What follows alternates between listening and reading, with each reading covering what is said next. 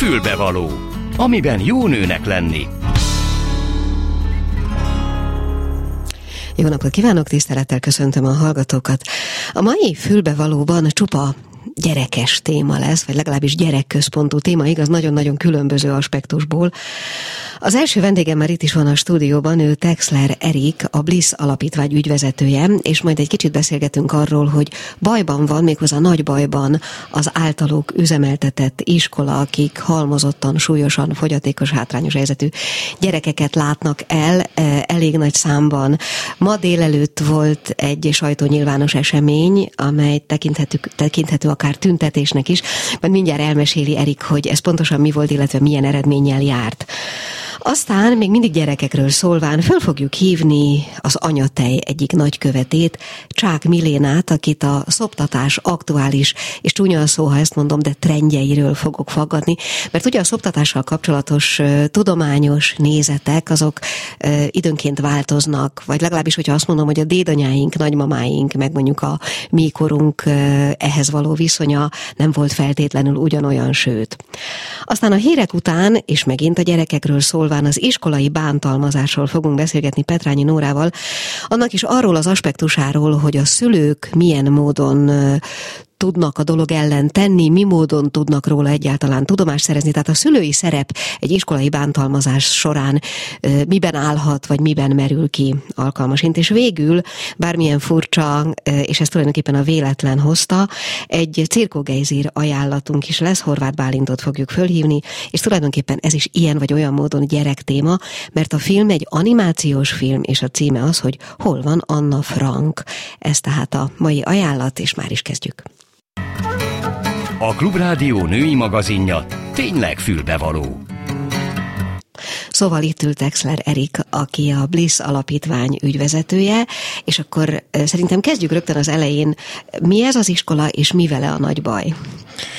Hát igazándiból ugye a Bliss alapítvány 2013 óta működtet egy iskolát, ahol súlyosan halmozottan fogyatékos, beszédképtelen gyermekek fejlesztése, oktatása valósul meg az intézménybe egy speciális módszerrel, az úgynevezett augmentatív és alternatív kommunikációs módszerrel, amivel tulajdonképpen a kiesett beszédet pótoljuk vagy helyettesítjük valamilyen módon. Bocsánat, mielőtt, mielőtt belemegyünk abba, hogy mi a baj, egy picit erről a beszédfejlesztésről. Mik ezek a módszerek? Táblák, képek, ilyesmi? Elsősorban képe, képi kommunikációra kell gondolni, illetve vannak különböző gesztusok, ami hasonló a jelnyelvhez például, uh-huh. de a technikai fejlődésnek köszönhetően, aki esetleg olyan mozgás állapotban van, akkor e, esetleg egy táblagép segítségével e, tud kommunikálni. Ezt egy nagyon leegyszerűsítve úgy kell elképzelni, mint hogyha otthon valaki e, beütni a fordító programba, hogy mit szeretne mondani, és utána kimondatja, és uh-huh. akkor mhm. így el tudja mondani. Uh-huh. Nyilván e, ez nem teljesen így működik a mi esetünkben, de hasonlóképpen... Lehet képletesen igen, igen, igen, igen, igen, igen, tehát hasonlóképpen kell ezt elképzelni, és akkor mindenkinek meg, megtaláljuk a megfelelő kommunikációs eszközét, hiszen mindenki vágyik az önkifejezésre, és szükség van arra, hogy mindenki el is tudja mondani azt, hogy milyen gondolatok vannak benne, milyen érzések vannak benne, hiszen azért abba gondoljunk bele, hogy milyen nehéz lehet az, hogy mondani akarunk valamit, de nem tudjuk kifejezni. Uh-huh. És még mielőtt még mindig a problémát Igen. megelőzendő, még egy kicsit magáról az iskoláról, milyen korú és hány gyereket látnak el? Jelenleg 12 tanköteles korú gyermek oktatását biztosítjuk. Ez 6-23 éves korig terjed, tehát hogy 6-23 éves korig járnak ide a gyerekek, és azért, azért fontos ezt megemlíteni, mert ugye az esenis gyermekek esetében 23 éves korig meghosszabbítható a tankötelezettség az intézményvezető döntése alapján, és az intézményvezető a nálunk tanuló gyermekeknél mindenkinél meghosszabbította 23 éves korig a tankötelezettséget. Nem tudom, hogy a hallgatók számára ez így világos de még egy kicsit világítsuk meg, mert félek, hogy talán igen, nem, igen. hogy itt egy óriási nagy hiány pótló ez az intézmény, egy óriási nagy hiányit pótol, mert és erről beszélgettünk még az adás kezdete előtt, az állami ellátórendszer ezeknek a gyerekeknek az ellátására valójában nincs felkészülve. Igen, és olyannyira nincs felkészülve, hogy megragadnám itt az alkalmat, és fogunk erről bővebben is beszélni, hogy a tavaly, tehát az idei évben ellátási szerződéseket kötöttek a tankerületi központok az alapítványjal annak érdekében, hogy a hozzánk járó gyermekek ingyenesen hozzájutassanak az oktatáshoz. Tehát ez egyfajta elismerésként is lehet tekinteni, hogy valóban nincs felkészülve az oktatási rendszer az ő ellátásukra. Még annyit, hogy milyen, szint, tehát milyen szintre lehet eljuttatni ezeket az embereket a kommunikációban mondjuk a 23 hmm. éves korukig? Ez, ez nyilván egy, az egyén állapotától is függ, viszont hadd meséljek el egy konkrét példát. A tavalyi évben oda került hozzánk Szombathelyről felut, tehát hogy ennyire egyedül álló, hogy Szombathelyről felutazott, az anyuka felköltözött Pestre, a családját hátrahagyva valamilyen formában az ő gyerekevel, hogy a lehető megfelelőbb kommunikációfejlesztést és oktatást kapja. És egy év alatt a gyermekkel odáig el tudtunk jutni az intézményben, hogy megtaláltuk már neki a kommunikációs eszközét, nyilván ami fejleszthető, meg bővíthető még tovább, de utána vissza tudott kerülni szombathelyre a gyermek, gyógypedagógiai intézménybe is tudott halladni a társaival együtt. Uh-huh. Ezzel az eszközzel, amit igen, önöktől igen, kapott, igen. vagy ezzel a tudással. Igen. Aha. Jó, hát akkor ezt is mondhatnánk, hogy hát hiszen ez egy sikertörténet, erre óriási szükség van. Most igen. mégis nagy a baj. Mi történt? Igen, most mégis nagy a baj, és azt kell, hogy mondjam, hogy tényleg tehát, hogy lehet, hogy mondtuk, meg tavaly is ugye ez már előkerült, de, de most tényleg azt érzem, hogy nagy a baj, hiszen az történt, hogy a tankerületi központok a szülőket arról tájékoztatták, hogy el tudják őket látni. Vagyis nincs szükség az nincs, iskolára. Nincs, igen, nincs, hát ezt így ki lehet mondani, hogy nincs szükség a mi munkánkra, vagy a igazán, tehát ahogy a mi általunk üzemeltetett iskolára. Ö, és tulajdonképpen a szülők azért estek nagyon kétségbe, mert a tavalyi év is így indult, hogy ígéretet kaptak, hogy meg, megtalálják majd a megfelelő iskolát, el tudják őket helyezni államiskolában, nem kell magánintézményt finanszírozni, és hogy ez, ez me, mennyire jó lesz majd nekik.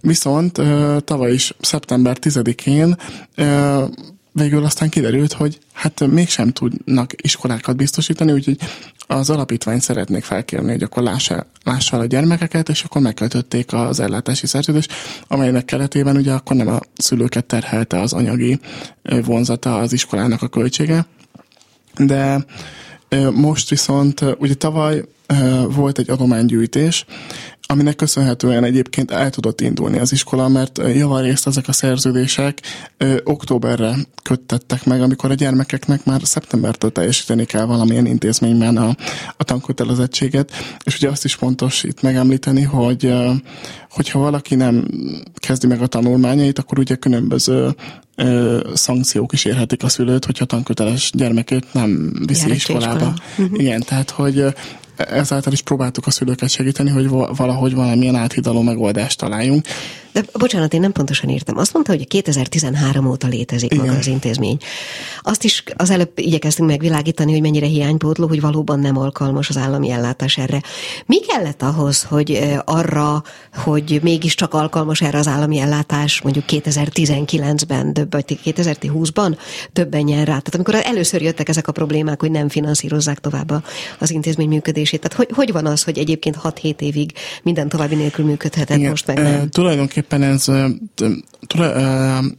az alapítványi iskolának járó állami támogatás, az, az mindig csak az iskolának a működésének az 50%-át fedezte, és a másik, vagy a maradék részét, az pedig az alapítvány különböző pályázatok útján tudta összegyűjteni, illetve tulajdonképpen az adományozók akkor is így összeadták, vagy akkor még talán nagyobb volt az adományozói kedv, uh-huh. meg nyilván ugye 19 környékén jött be ugye a pandémia is, ami visszaszorított, ott látott, látszott a visszaesés is, hogy az adományozói kedv az azért uh-huh. háttérbe szorult, meg hát ugye sok adományozó feltette azt a kérdést, hogy miért támogassak vagy miért adományozzak egy olyan célra, ami egyébként állami feladat lenne, és az államnak kéne támogatnia. Természetesen elfogadták, hogy meg adományoztak is nagyon sokan, de hogy ezért azt gondolom, hogy ez a kérdés ez jogos. Világos, hiszen persze. egy állami feladatról beszélünk.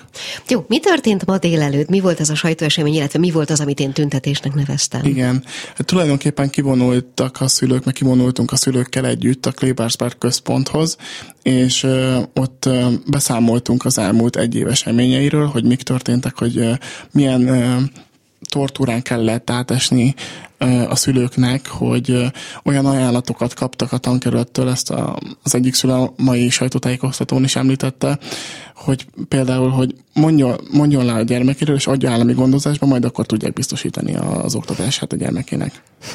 Vagy ö, irassa be a vakok általános iskolájába ö, a, az ő gyermek, tehát az olyan gyermeket, aki egyébként kép, képi kommunikációval tud kommunikálni.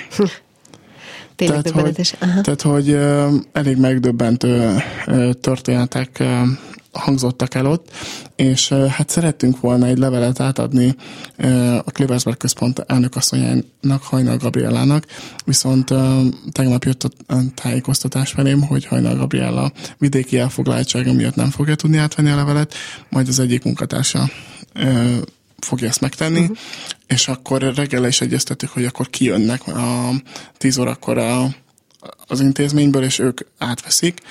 Azonban az a sajtótájékoztató elindulásával jött az az információ, hogy mégsem jönnek ki az intézményből, hanem vigye be valaki, és akkor majd ott átveszik, és szerettünk volna be- bemenni az egyik szülővel közösen átadni, azonban azt mondták, hogy ketten már nem mehetünk be, csak az egyikünk viheti be a levelet, és a sajtóképviselőit sem engedték be. De átadták. Átadták, igen, Aha. igen. Ezt egyébként úgy képzeljem el, hogy szülők jöttek, gyerekek, kerekesszékesek, tehát hogy sokan voltak? I- igen, tehát, hogy... Látványos volt, hogy így igen, kérdezzem? igen, igen, igen, sok gyerek is kint volt, illetve anyuka is kint volt, és ott voltak a kerekesszékes gyermekeikkel együtt, és voltak olyanok is, akik csak azért voltak ott, hogy szolidaritást vállaltak az alapítványjal, és kiálltak amellett, hogy igen, jár a gyermekek, ezeknek a gyermekeknek is a megfelelő oktatás. Mi történik akkor, hogyha ennek a levélnek nem lesz foganatja, vagy nem, nem, nem történik ezzel kapcsolatban semmi, minden marad úgy, ahogy volt? Most merre felé halad a dolog? Ugye most átadtuk a levelet, én, mi nagyon bízunk abban, hogy valamilyen válasz érkezik erre. A levélben megemlítettük, hogy május 26-án, így, hogyha nem érkezik válasz, akkor egy újabb nyilvános megmozdulást fogunk, vagy fognak a szülők, vagy fogunk a szülőkkel közösen szervezni, ahol nem csak az itteni jelen esetben az iskolára hívjuk fel a figyelmet, hanem az országos helyzetre is mm. rávilágítunk, és, és megmutatjuk azt, hogy tulajdonképpen milyen súlyos ez a probléma az országban.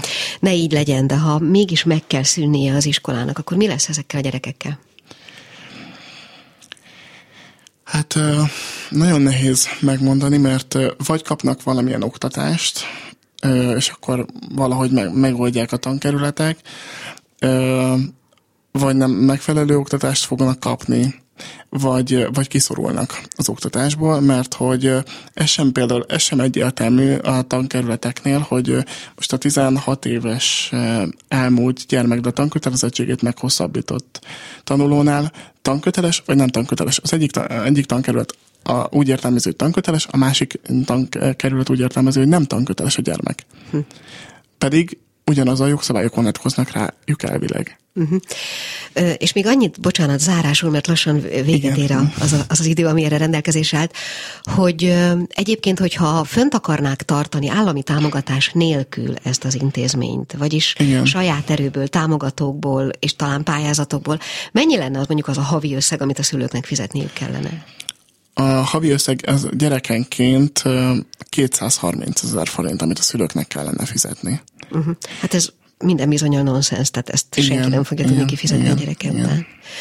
Hát akkor én nem tudok önöknek mi mást kívánni, mint azt, hogy ez a levél legyen sikeres, vagy, hát, vagy legalábbis ne, ne hagyják fel, és hát Igen. próbáljanak elmenni nyilvánvalóan, de felteszem így is, ez is a szándék a végsőkig. Igen, igen, igen, de küzdeni fogunk azért, hogy a gyerekek mindig a legmegfelelőbb oktatásban részesüljenek ezután is.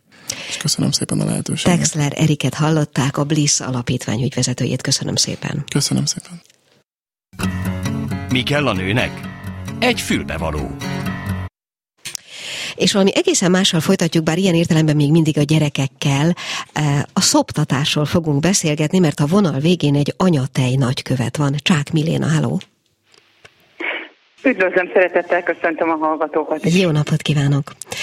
Nem tudom, hallgatta-e az eddigi beszélgetésünket, mm, gyerekekről volt szó természetesen itt is, egy speciális körről. Azt gondolom, hogy nem kevésbé, bár egy jóval nagyobb kört érintő speciális kör az is, amiről most beszélgetni fogunk, mert hogy a szoptatásnak a, az éppen aktuális, és bocsánat, hogy megint ezt a szót használom, trendjére volnék kíváncsi. Erre, ebben a műsorban vissza-visszatérünk a szoptatás témájára, de mégiscsak azt kell mondjam, hogy azért ezért a, a különböző korszakokban az ehhez való hozzáállás újra meg újra változik. Hol tartunk ezzel kapcsolatban most?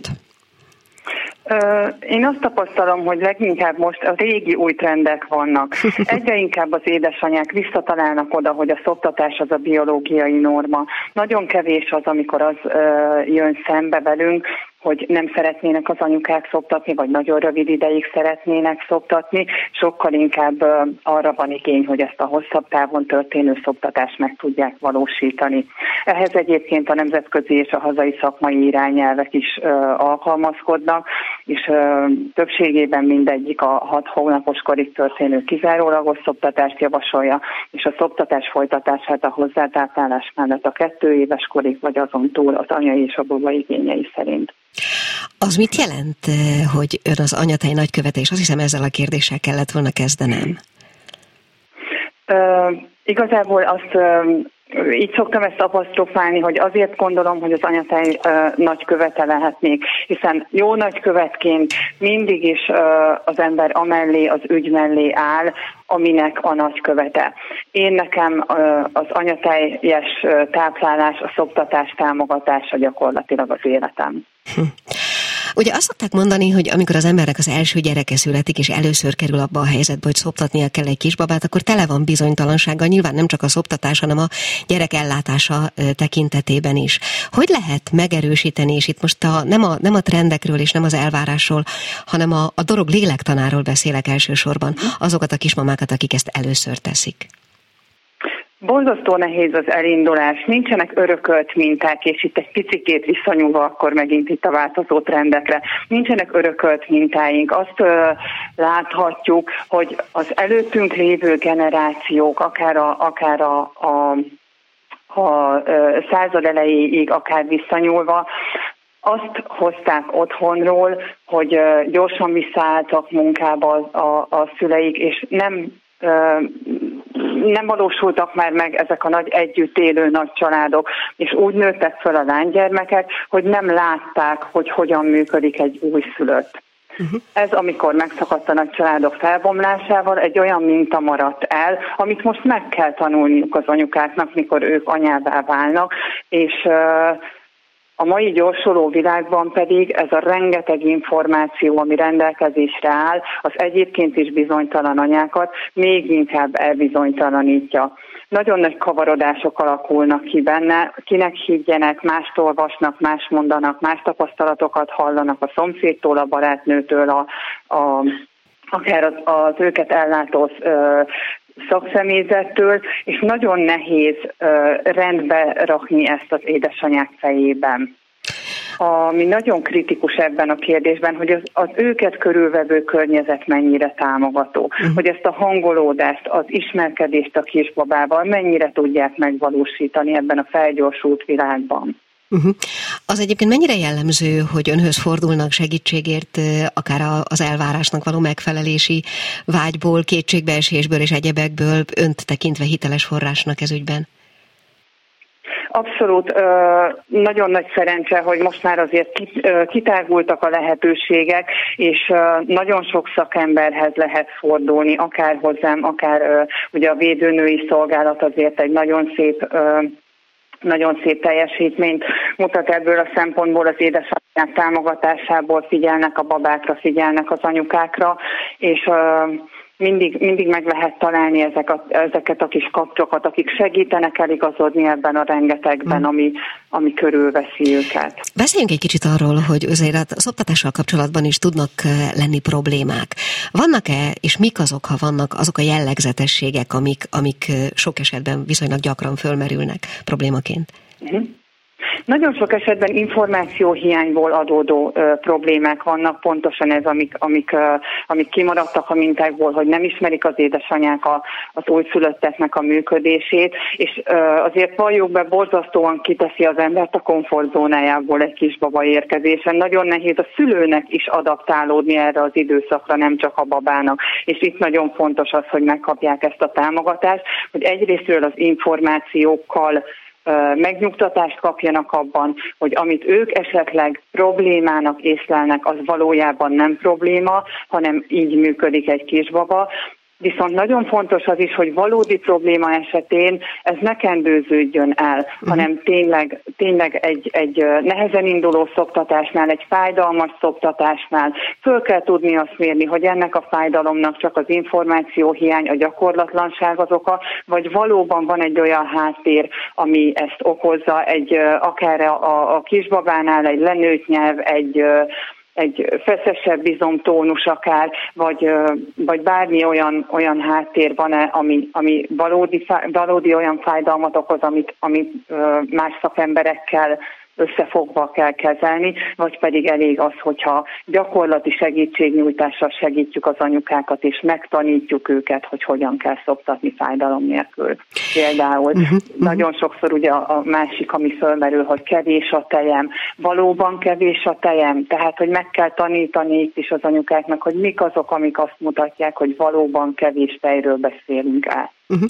Hogy függ össze, és ez megint ugye a kisbaba születésének a, az első jellegzetes problémája, hogy függ össze a pihenés és a szoptatás?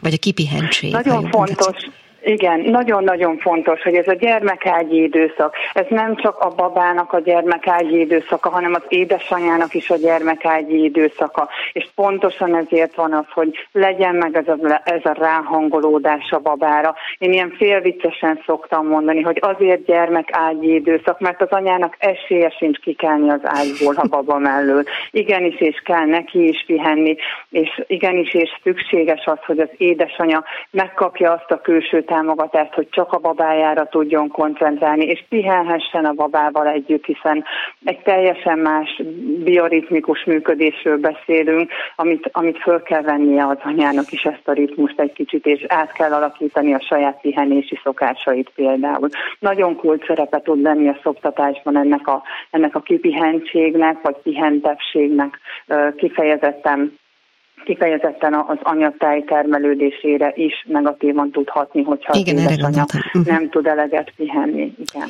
Még egy utolsó kérdés, mennyi idő az, amennyi idő alatt mondjuk összehangolódik a baba és a mama ritmusa optimális esetben? Hát ezt inkább egy tólik határban lehetne meghatározni, nem lehet azt mondani, hogy mindenkinek három és fél hét kell hozzá. Vannak, akik tényleg már a szülőszobán annyira össze, összekapcsolódnak, hogy, hogy egy, tényleg egy lágy hullámzással mennek végig a napokban, és vannak, akiknek ehhez sokkal-sokkal több idő kell ilyen kis szerelem formájába bekúszik a hétköznapokba.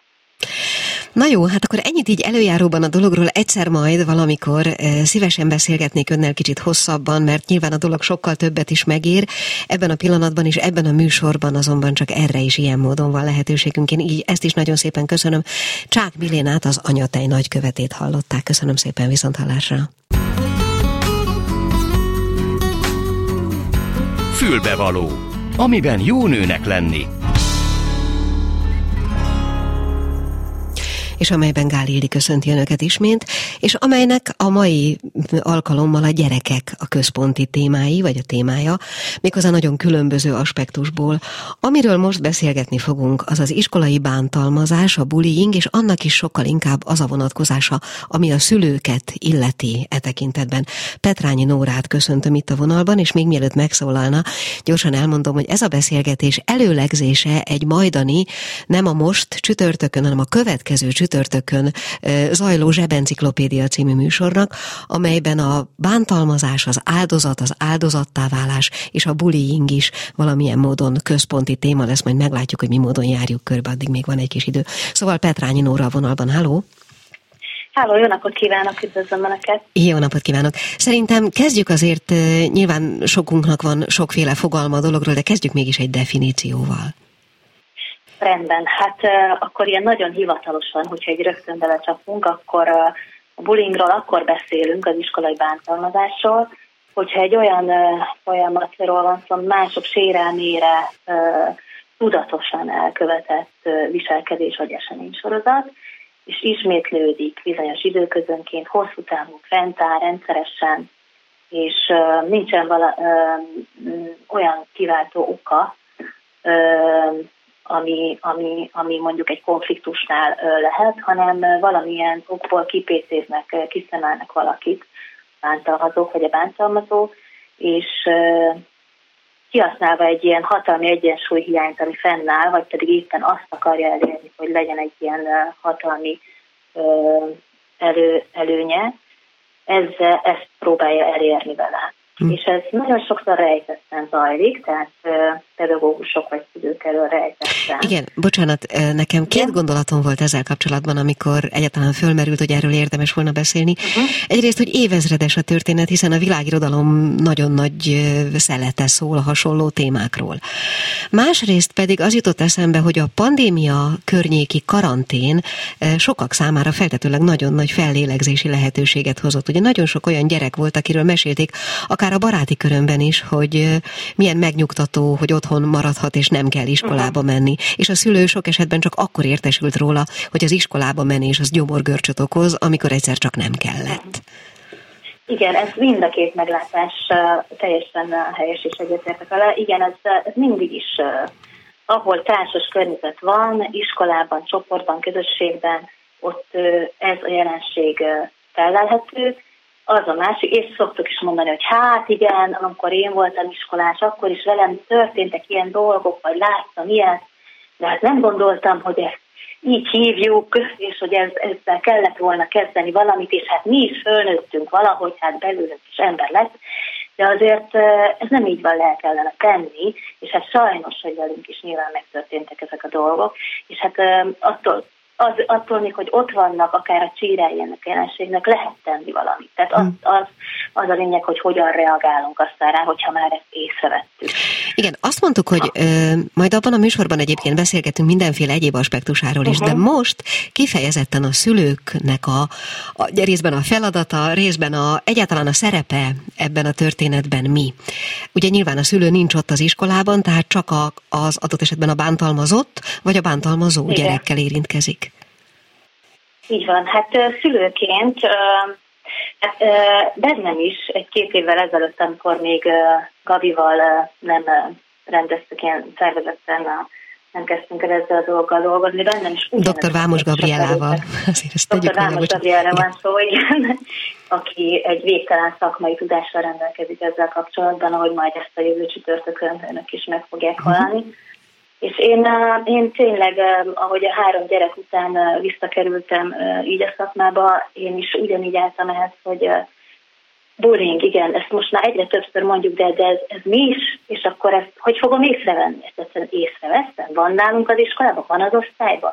Erről beszélgettünk sokszor a játszón, a szülőkkel, hogy figyelj, ez volt múltkor, ez szerinted már az, és a tanítóknak kéne szólni, és ők szólnak nekünk, szól ezer kérdés. Uh-huh. Szülőként igazából amit megtehetünk, hogy figyelünk, hogy nagyon sokat beszélgetünk, és mindig meghallgatjuk a gyerekünket, és megpróbálunk, van, van egy pár olyan jel, amit esetleg, hogyha megváltozik a viselkedése, hogyha elveszi az érdeklődést az iskola iránt, romlik a tanulmány eredménye, hogyha, ahogy ön is mondta, hogy gyomorgörcs, hasfájás, fejfájás, iskolába menéskor, vagy előtte lévő nap, ezek, ezek mind jelek. Más utoljára az iskolába esetleg, vagy megváltozik a viselkedés, szomorú, dühösebb. Tehát ezek mind ilyenek. Meg nyilván, hogyha fizikai jeleket is látunk, az már nyilván az egészen egyértelmű. Igen, hát nyilván ott van, itt a, ott van a kérdés, hogy amit ön is mondott, hogy ez már az, most nekem erről, amit Igen. mondott, az jutott eszembe, hogy az, az egyik kisfiam óvodáskori története volt az, hogy hazajött sírva, mert valaki bántotta, és amikor én bementem az óvodába, és kérdeztem az óvonénitől, hogy tud-e erről, mit gondol róla, akkor azt mondta, és ez volt a végső konklúzió, hogy ez mindaddig így lesz, amíg a gyerek meg nem tudja védeni önmagát. Uh-huh. Hát igen, de azért közben lehet lépni, illetve ki lehet fejezni azt, hogyha azt gondoljuk, hogy valami nem helyes. Tehát pedagógusként, hogyha egy ilyen szituációban vagyunk, akkor az az első, hogy, hogy azt mondjuk, hogy nem, ezt most megállítjuk, ezt nem, ezt nem helyes, és megpróbáljuk kideríteni, hogy mi történt, és valahogyan kezelni a helyzetet. Mert ugye a gyerekek is azt szerint viselkednek, ahogy a tekintés személy, tehát, hogy a pedagógusoknak ebben kiemelt szerepe van. És nyilván nekünk is ott van. Tehát attól is nagyon sok minden függ, hogy a családban milyen minteket lát a gyerek, milyen a nevelési stílus a családban, hogy, hogy hogyan fordulunk hozzá. Tehát nagyon sokat tehetünk mi is. Mi és, az, ami... És, igen, figyelek, bocsánat. Igen, talán e- erre a kérdésére bennem ezt a válasz, hogy, hogy otthon, amit mi tudunk tenni, az az, hogy mi beszélgetünk, hogyha esetleg felmerül egy ilyesmi, beszélgetünk róla, megkérdezzük, hogy mi történt pontosan, milyen érzés volt ez neked, és mi lenne szükséged ahhoz, hogy ez megváltozzon, esetleg jelezzem a pedagógusnak, vagy beszéljünk vele együtt, vagy te megpróbálsz neki szólni. Tehát, hogy kitalálni valamit, amitől a gyerek meg tud nyugodni, és utána nem lesz az egyik napról a másikra, de úgy erősíteni, hogy mi mindig itt vagyunk melletted, szóljál, bármi történik, segítünk, kitalálunk együtt valamit. Ezek már az is, hogyha beszélni tud róla, már az is egy gyógyító dolog. Uh-huh. És ezekkel nagyon sokat tudunk segíteni. Aztán, ha persze, ha tovább ö, eszkálódik a dolog, akkor nyilván jelezni kell a pedagógusnak, ha nem történik semmi, akkor tovább kell menni, jelezni kell az iskolavezetésnek. Ennek van egy ilyen útja, akár utána a gyermekületi szakátnak, de van egy ilyen útja, egy, a jelzésnek egy útja, ami, amit az intézmények önmaguknak is kidolgoznak, és ezt a szülőkkel elvileg megosztják, és, és ezen hát végig lehet menni, és, és sajnos néha az a helyzet, hogyha nem, nem kezelődik, nem megfelelően nyitott rá, vagy nem eléggé, nincsen eszköz az iskolák a pedagógusnak, akkor, akkor lehet, hogy az a vége, hogy közösséget kell váltani. Uh-huh. De ezt, ezt a legvégére Mondj, Mondjunk erre pár példát, mondjuk egy ilyen tólig variációt. Mi az, ami már, ami már a gyereknek rossz érzést okozhat és említésre méltó, és mi az, ami már azt okozza, hogy ott kell hagyni azt a közösséget? Uh, én azt gondolom, hogy minden eset nagyon egyedi, minden gyereknek ez, ez teljesen más, de nagyon fontos, hogy megkülönböztessük azt, hogy konfliktusról van ez szó, vagy pedig bullyingról. Tehát a bullying ugye, ahogy mondtam az elején, egy rendszeres, egy kipécézett szerepel lévő áldozat, rendszeresen kapja a bántásokat, lehet, hogy ez egyre erősebb, tehát lehet, hogy csak szóban, csúfolódás, pletyka, utána, utána mindenféle mással kezdik bántani, és hogyha ezt a folyamatot nem tudjuk megállítani, és nem tudjuk kezelni, akkor, akkor, akkor ez nagyon komoly mm, eredményei nem lehetnek ennek, vagy következményei lehetnek ennek. Tehát itt szerintem az a, az a kulcs, hogy tudunk-e kommunikálni a pedagógussal, az iskolával, és, és hogy, hogy, hogy nyitottak-e a megoldásra. Mm. Az pedig a gyerektől függ, tehát ezt, ezt tőle kell megkérdezni, hogy ez, ez téged mennyiben zavar, és tudok-e neked segíteni abban, hogy segítsek-e neked abban, hogy ez. Tehát ilyen példákat nem tudok mondani, hogy hát egy csúfolódás nem persze, rossz, persze. mert az egyik gyereknek biztos, hogy rémes a rossz, és a másik meg legyünk rá, és tovább megy. Világos. Nem is konkrétan erre gondoltam, de most, uh-huh. bocsánat, eszembe jutott még valami, és hadd kérdezzem meg, és nem biztos, hogy ez szorosan kapcsolódik ahhoz, amiről beszélünk. Mi van akkor, hogyha én szülőként azt érzékelem, hogy a gyerekem abban a közösségben, ahová jár, egyszerűen magányos? Értem. Uh, Hát ez nagyon sok mindenből adódhat. Igazából most rögtön ezt hiszem, hogy kiközösítés, de erről beszéltünk ebből Igen. a szempontból, egy eszembe, hogy lehet ez a kiközösítés valami miatt, ami a bullying ami már oda tartozott. A igen, igen, igen. így van. Hát, de lehet az is, hogy ilyen példát látunk már, hogy ő egyszerűen szeret jobban egyedül lenni, magában lenni, szünetekben olvas, tehát ez, hogyha, hogyha neki olyan a introvertált, és olyan az egyénisége, nem biztos, hogy ő szívesen csatlakozik azokhoz a tevékenységeket, amit többiek végeznek, de hogyha ez, ez úgy érezzük, hogy ez probléma, és őt zavarja, és segítségre van szükség az, hogy kapcsolódjon, csatlakozzon, akkor én biztos, hogy valamilyen iskolán kívüli közös programokat esetleg szervezni játszódást, vagy, vagy a közös érdeklődés sikörből valamilyen tevékenységet, vagy, hogy lehessen, legyen lehetőségük esetleg uh-huh. lehetősége másokkal kapcsolódni. Még egy utolsó kérdés, és ez már hát hogy mondjam, nagyjából kiismerítettük az időkeretünket, meg amiről itt szó lehet, de ezt nem akarnám kihagyni, hogy ugye ez a dolog nem csak személyesen történhet, akár, hanem akár online felületen is, hiszen Igen. nagyon sok és hosszú időt töltenek a gyerekek olykor a számítógép előtt. Azzal, mm, tehát azt egy kicsit járjuk körbe.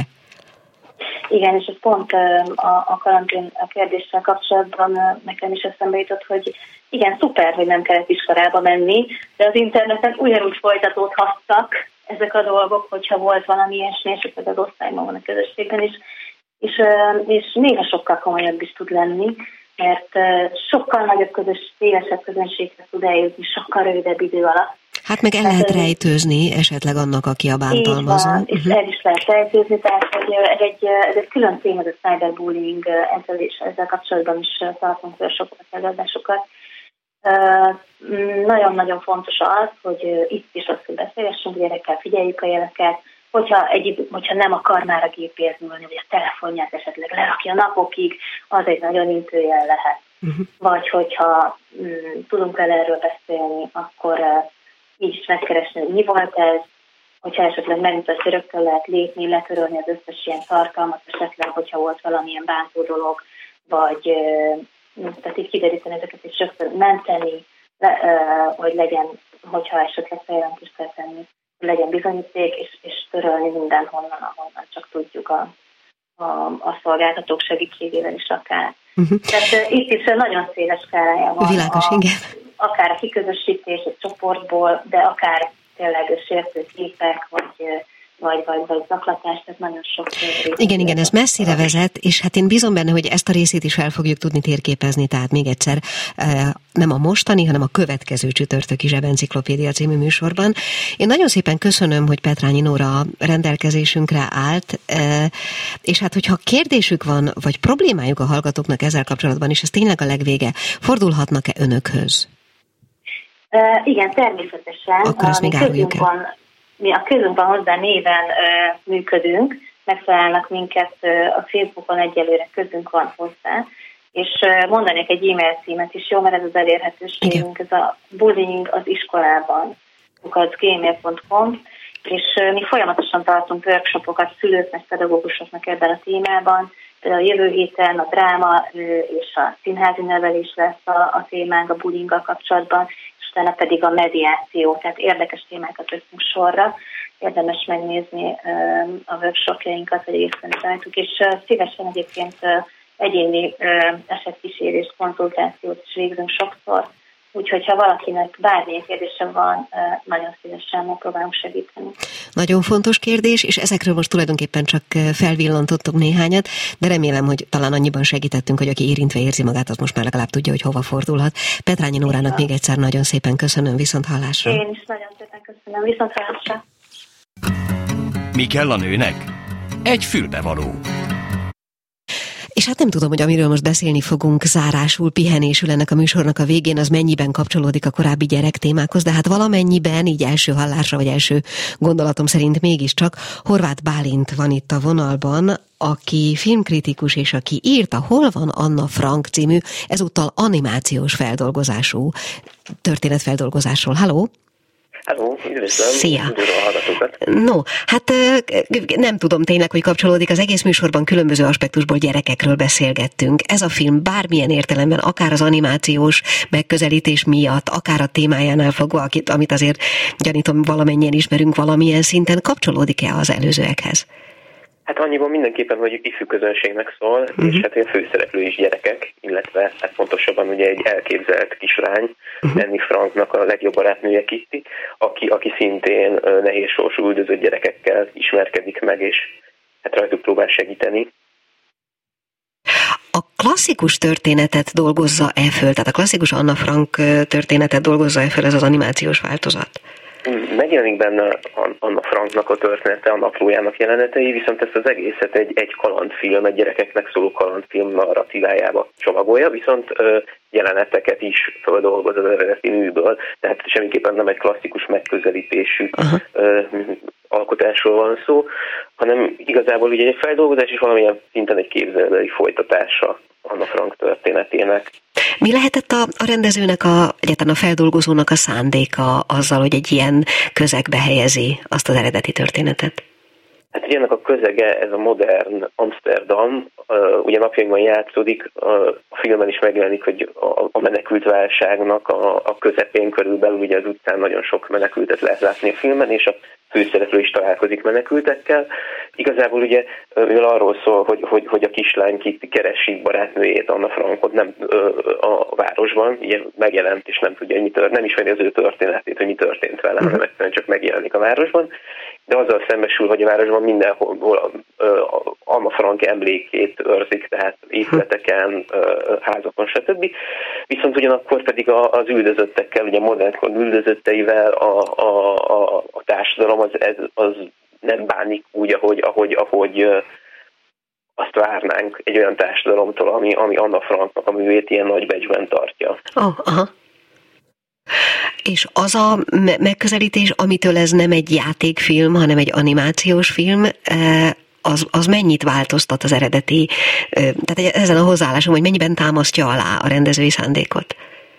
Hát mindenképpen szerintem leginkább azért, mert egy, azzal, hogy egy, egy, egy, egy kicsit ilyen képzetbeli mesés világba helyezi át, azzal talán megkönnyíti a, a fiatalabb közönség számára az értelmezését az üzenetnek. Magának Anna Franknak a, a történetei egyébként azok, azok viszonylag hülyen vannak ábrázolva, ilyen visszaemlékezések jelenetek formájában, ugye így ez a mesés, illetve hát, hogy a, a, az animáció műfajának a kihasználása, az pedig ezekben a képzeletbeli jelenetekben, illetve a, a, a, ugye a modern kaland történetben kap inkább szerepet.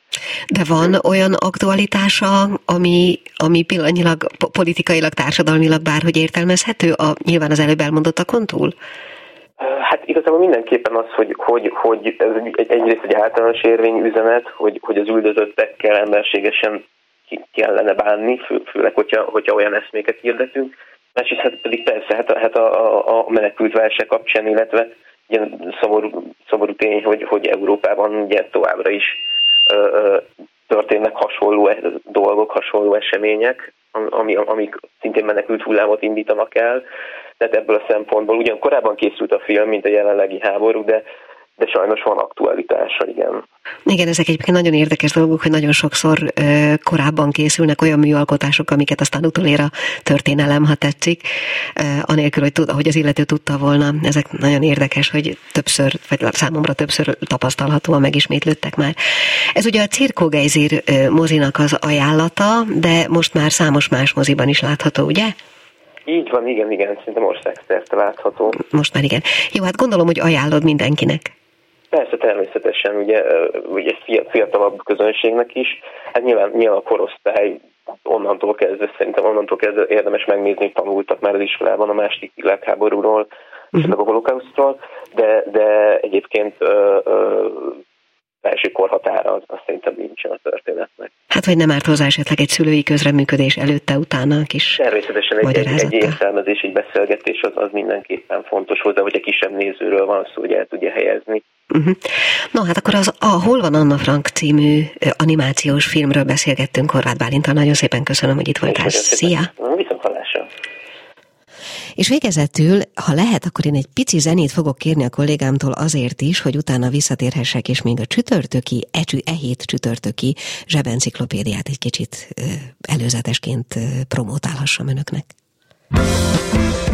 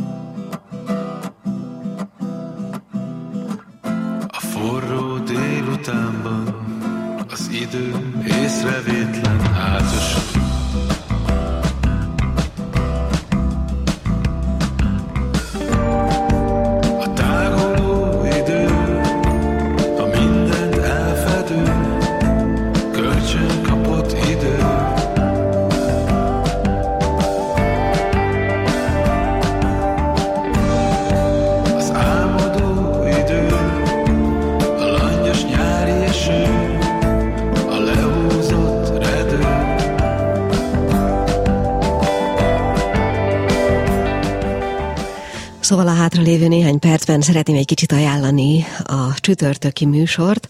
A Zsebenciklopédia hívó szava most a nagy korkülönbséggel működő párkapcsolatok lesz, erről a témáról fogunk beszélgetni, és hát nagyon sokan leszünk, én most nem is fogom nevesíteni a vendégeket, lesz szakember vendégünk, aki a pszichológia oldaláról közelíti meg a kérdést, de lesz természetesen, hiszen ez a műsor lényege, vagyis az érintettség, lesz számos vendégünk, részben telefonon, részben személyesen. Lesz itt egy író hölgy, egy viszonylag fiatal hölgy egyébként, aki beleszeretett a tanárába, mesterébe, és nagyon hosszú időt éltek együtt, a mestere sajnos már nem él. Aztán lesz egy olyan vendégünk is telefonon, akit önök már hallhattak egyébként ebben a műsorban, aki maga a hetedik X körül jár hölgyként, és olyan 35 év korul, körüli a partnere.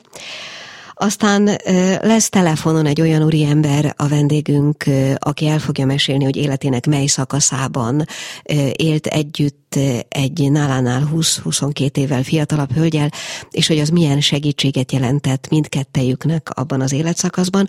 És végezetül a stúdió vendége lesz egy szintén erős korkülönbséggel, egy meleg kapcsolatban élő úriember. Szóval arról fogunk beszélgetni egy kicsit, hogy mi hozza össze, mi tartja együtt, és alkalmasint mi választja szét idővel azokat a párokat, akik között viszonylag nagy a korkülönbség. Persze nyilván ez egy nagyon szubjektív közelítés, már hogy mit tekintünk nagynak, de azt hiszem, hogy a legkisebb korkülönbség ebben a történetben a 17 év, a legnagyobb olyan 35-40 évnyi különbség lesz. Ez lesz tehát a csütörtöki műsor tartalma. A mai műsorban pedig gyorsan elbúcsúzom. Itt volt először Texler Erik, aki a Bliss alapítvány ügyvezetője, és arról beszélgettünk, hogy veszélyben az általuk működtetett iskola, amelyben halmozottan hátrányos helyzetű, súlyos fogyatékossággal élő gyerekeknek a kommunikációt tanítják, tehát olyan embereknek, akik egyébként nem tudnak kommunikálni a szó hagyományos értelmében, tehát nem tudnak beszélni. Aztán itt volt a szoptatás nagykövete, az anyatej nagykövete Csák Miléna telefonon. Kicsit később a hírek után pedig Petrányi Nórával az iskolai zaklatásról, a bullyingról beszélgettünk, ami szintén előzetese volt egy a következő heti csütörtöki zsebenciklopédiának, amikor is majd a az áldozattá válásról fogunk beszélgetni a bullying témakörét is érintve, és végezetül a Cirko Geizér mozi új ajánlatát, ahol van Anna Frank című animációs filmet ajánlotta Horváth Bálint. Így nézett ki a mai fülbevaló, én tisztelettel köszönöm, hogyha velünk voltak, hallgattak, tegyék ezt jövő héten is, Gálildit hallották a viszonthallásra. A Klubrádió nem csak nőknek szóló magazinját, a fülbevalót hallották.